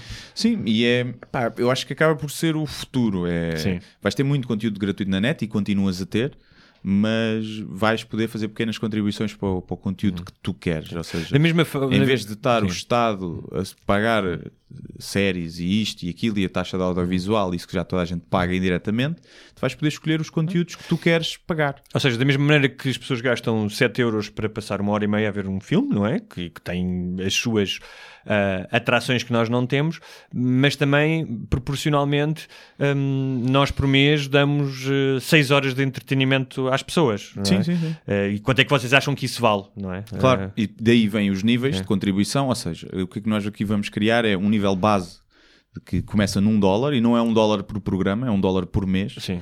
Hum, portanto, é um euro, né? Sim, ou seja, fica 25 cêntimos por, eh, por cada programa. Por cada programa, essa é a contribuição base. Uh, e depois vamos ter outros níveis que vos desbloquearão acesso a, a coisas que nós ainda vamos criar. Provavelmente um acesso para perguntas que serão, em todos os episódios teremos uns 10 minutos Sim. dedicados às perguntas dos patronos. Uh, um nível mais alto, se calhar, poderão ver o podcast filmado. Começaremos a filmar e a colocar no YouTube. E, epá, e depois, ao- inicialmente, se calhar, filmado só com uma câmera. Sim. Depois depende do, do como isto evoluir, poderá ser uma coisa mais profissional com qualidade.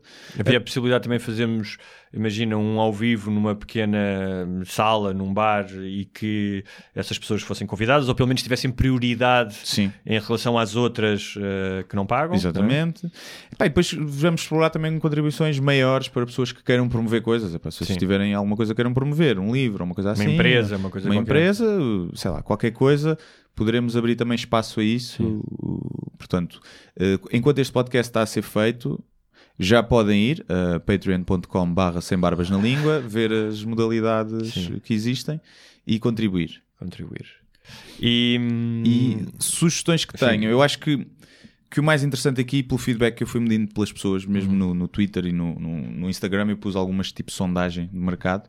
Um, o que interessa mais às pessoas não é a exclusividade uh, do conteúdo, Hum. porque há muita gente que faz isso, eu também não gosto, até porque o podcast começou gratuito, passar a ser exclusivo para quem paga não faz sentido. Uh, mas as pessoas gostam muito da opção de darem atenção às minhas perguntas e às minhas sugestões, se eu pagar. Portanto, acho que isso faz sentido.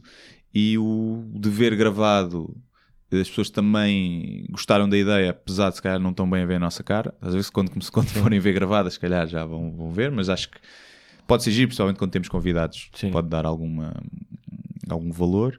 Mas se tiverem sugestões, é pá, querem uma t-shirt a dizer são só 10%, deixam também arranjam Sim, para, um- para uma das coisas. eh, Uns brindes. uns brindes, eh, pelos da nossa barba de- dentro de um saquinho. eh, mas acho que vai começar aí. Esse nível base só para quem quer ajudar e contribuir, e depois um nível para fazer perguntas e interagir na comunidade, e depois o, o gravado e cenas ao vivo e não sei o quê.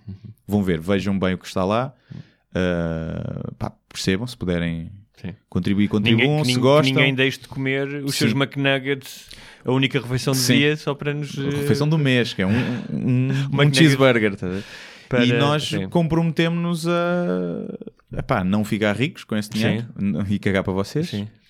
E, E a fazer um programa, esperamos ainda melhor e. ainda melhor e pá, a regularidade começará a pender. Se calhar até vamos gravar alguns podcasts de, de reforço para o caso de faltar acontecer alguma coisa vocês terem e não ficarem pendurados, apesar de sabermos que vocês vão compreender se por acaso uma semana faltarmos. Epá, Outra das ideias que alguns podcasts fazem que são os mini podcasts, ou seja, têm um semanal e depois o que fazem é que quando gravam semanal, gravam tipo uns de dois minutos sobre um tema qualquer, uma conversa qualquer Uhum. e distribuem, imagina, à segunda, à quarta e à sexta, esses pelos assinantes, percebes? Sim. É tipo um bonezinho que a pessoa tem de dois minutos por dia ouvir. É uma coisa que nós também podemos fazer aqui no final do programa. Sim, uma dessas ideias pode ser, por exemplo, isso. A parte das perguntas, Sim. uh, ser uh, perguntas feitas pelos patronos e lançamos um podcast de 20 minutos extra. Sim. só com isso, perguntas e respostas, e só para quem contribuiu. Ok. Pode ser uma, Pode ser. Pode ser uma Mas se tiverem ideias, sugiram também. Sim, surgiram. Uh, e pronto, e é isso. De resto, como costume, esqueçam, Spotify. Quem nos der 100 mil euros pode vir aqui e ter sexo connosco. Hum, se for, uh, não sei, por 200 mil, 100 mil euros para cada um, 100 mil euros para cada um. tenho que ver a minha Tem- namorada. Quanto é que, quanto é que ela me vende? Quanto é que ela me vende? Quanto é que ela me vende? Mas ela gosta de dinheiro, portanto, é capaz de me vender por esse preço. Um, e é isso. É isso. Eh, para a semana há, um, há aqui um hiato que eu vou estar Sim. nos Açores. Eh, já sabem, apareçam. Queres promover alguma coisa? Uh, Não. Acho que falta de chá, pesquisa no, no YouTube, já está aí o, Já está o novo episódio. novo episódio. Quarto, não é? Quinto. Quinto já. Sobre touradas veganas, super alimentos. Com os convidados especiais. Bernardo Almeida e Diogo Sena, uh, pessoal do, do YouTube. E, epá, e é isso. Eu sei que vou estar uh, no Norte para a semana. Vou estar no Enjoy no Porto, dia 15, um bar. Depois vou estar no Cru, que não sei se é Famalicão, se é Passos de Ferreira. Enjoy it no cru. Enjoy? It no Cru. e vou estar noutro bar. Portanto, eu acho que é Passos de Ferreira, Porto e Famalicão. Epá, mas não tenho a certeza. Não tenho a certeza. Mas eh, podem ir depois à tua página de Facebook que estará lá anunciado. Sim, sim, ou no blog, na, na, na, na tab que diz stand-up, eu tenho lá os próximos eventos e vou colocar lá, porque eu acho que não, não estão todos anunciados, só o do Enjoy It é que está anunciado. Porto, dia 15. Uh, não sei como é que é com reservas e bilhetes, acho que é aparecer lá e comprar no dia. Hum, Ah, e é verdade, então, tenho uma coisa para promover, tão gira. Então, Uh, dia 9 de novembro, próxima sexta-feira, um stand-up comedy solidário uh, para ajudar a, organiza- a Associação Equipa da África, que faz trabalhos para ajudar pretinhos. E apareçam, vai ser dia 9, se forem também a minha página, está lá, ou foi ao Instagram. Eh, O bilhete são 10 euros e não vou ser só eu porque levo convidados, levo o Guilherme Fonseca, Joana Gama, o Hugo Subtil e os eh, Manos do Arte, Homens de Luta, o Gélio e o Vasco também vão. E eu acho que não me estou a esquecer de ninguém. Acho que não. É isto. Portanto, por 10 euros é um bom cartaz. É, sim, sim. Eh, e, ainda tem- e é uma causa, uma causa. é uma causa nobre e é em Lisboa e hum, já acho que já não há muitos bilhetes, acho que já há poucos. Aquilo também não é muito grande, são 250 lugares e já estava, não sei se já me passou já os 200. Muito bem. Até para a semana. Até para a semana. Muito obrigado por assistirem a mais um episódio Sem Barbas da Língua. Não se esqueçam de subscrever na vossa plataforma de eleição, iTunes, SoundCloud, YouTube e muitas outras. Se tiverem dúvidas ou sugestões, podem enviar para o endereço de correio eletrónico sem barbas na língua, gmail.com. Podem também passar pela nossa página de Facebook, deixar o vosso like ou a vossa mensagem. Sejam felizes e até à próxima. Mas eu só lhe pergunto se é assim que o país anda para a frente. Eu vim com sacrifício pessoal. Acho que o país está doido, com todo o respeito, e portanto eu não vou continuar a entrevista.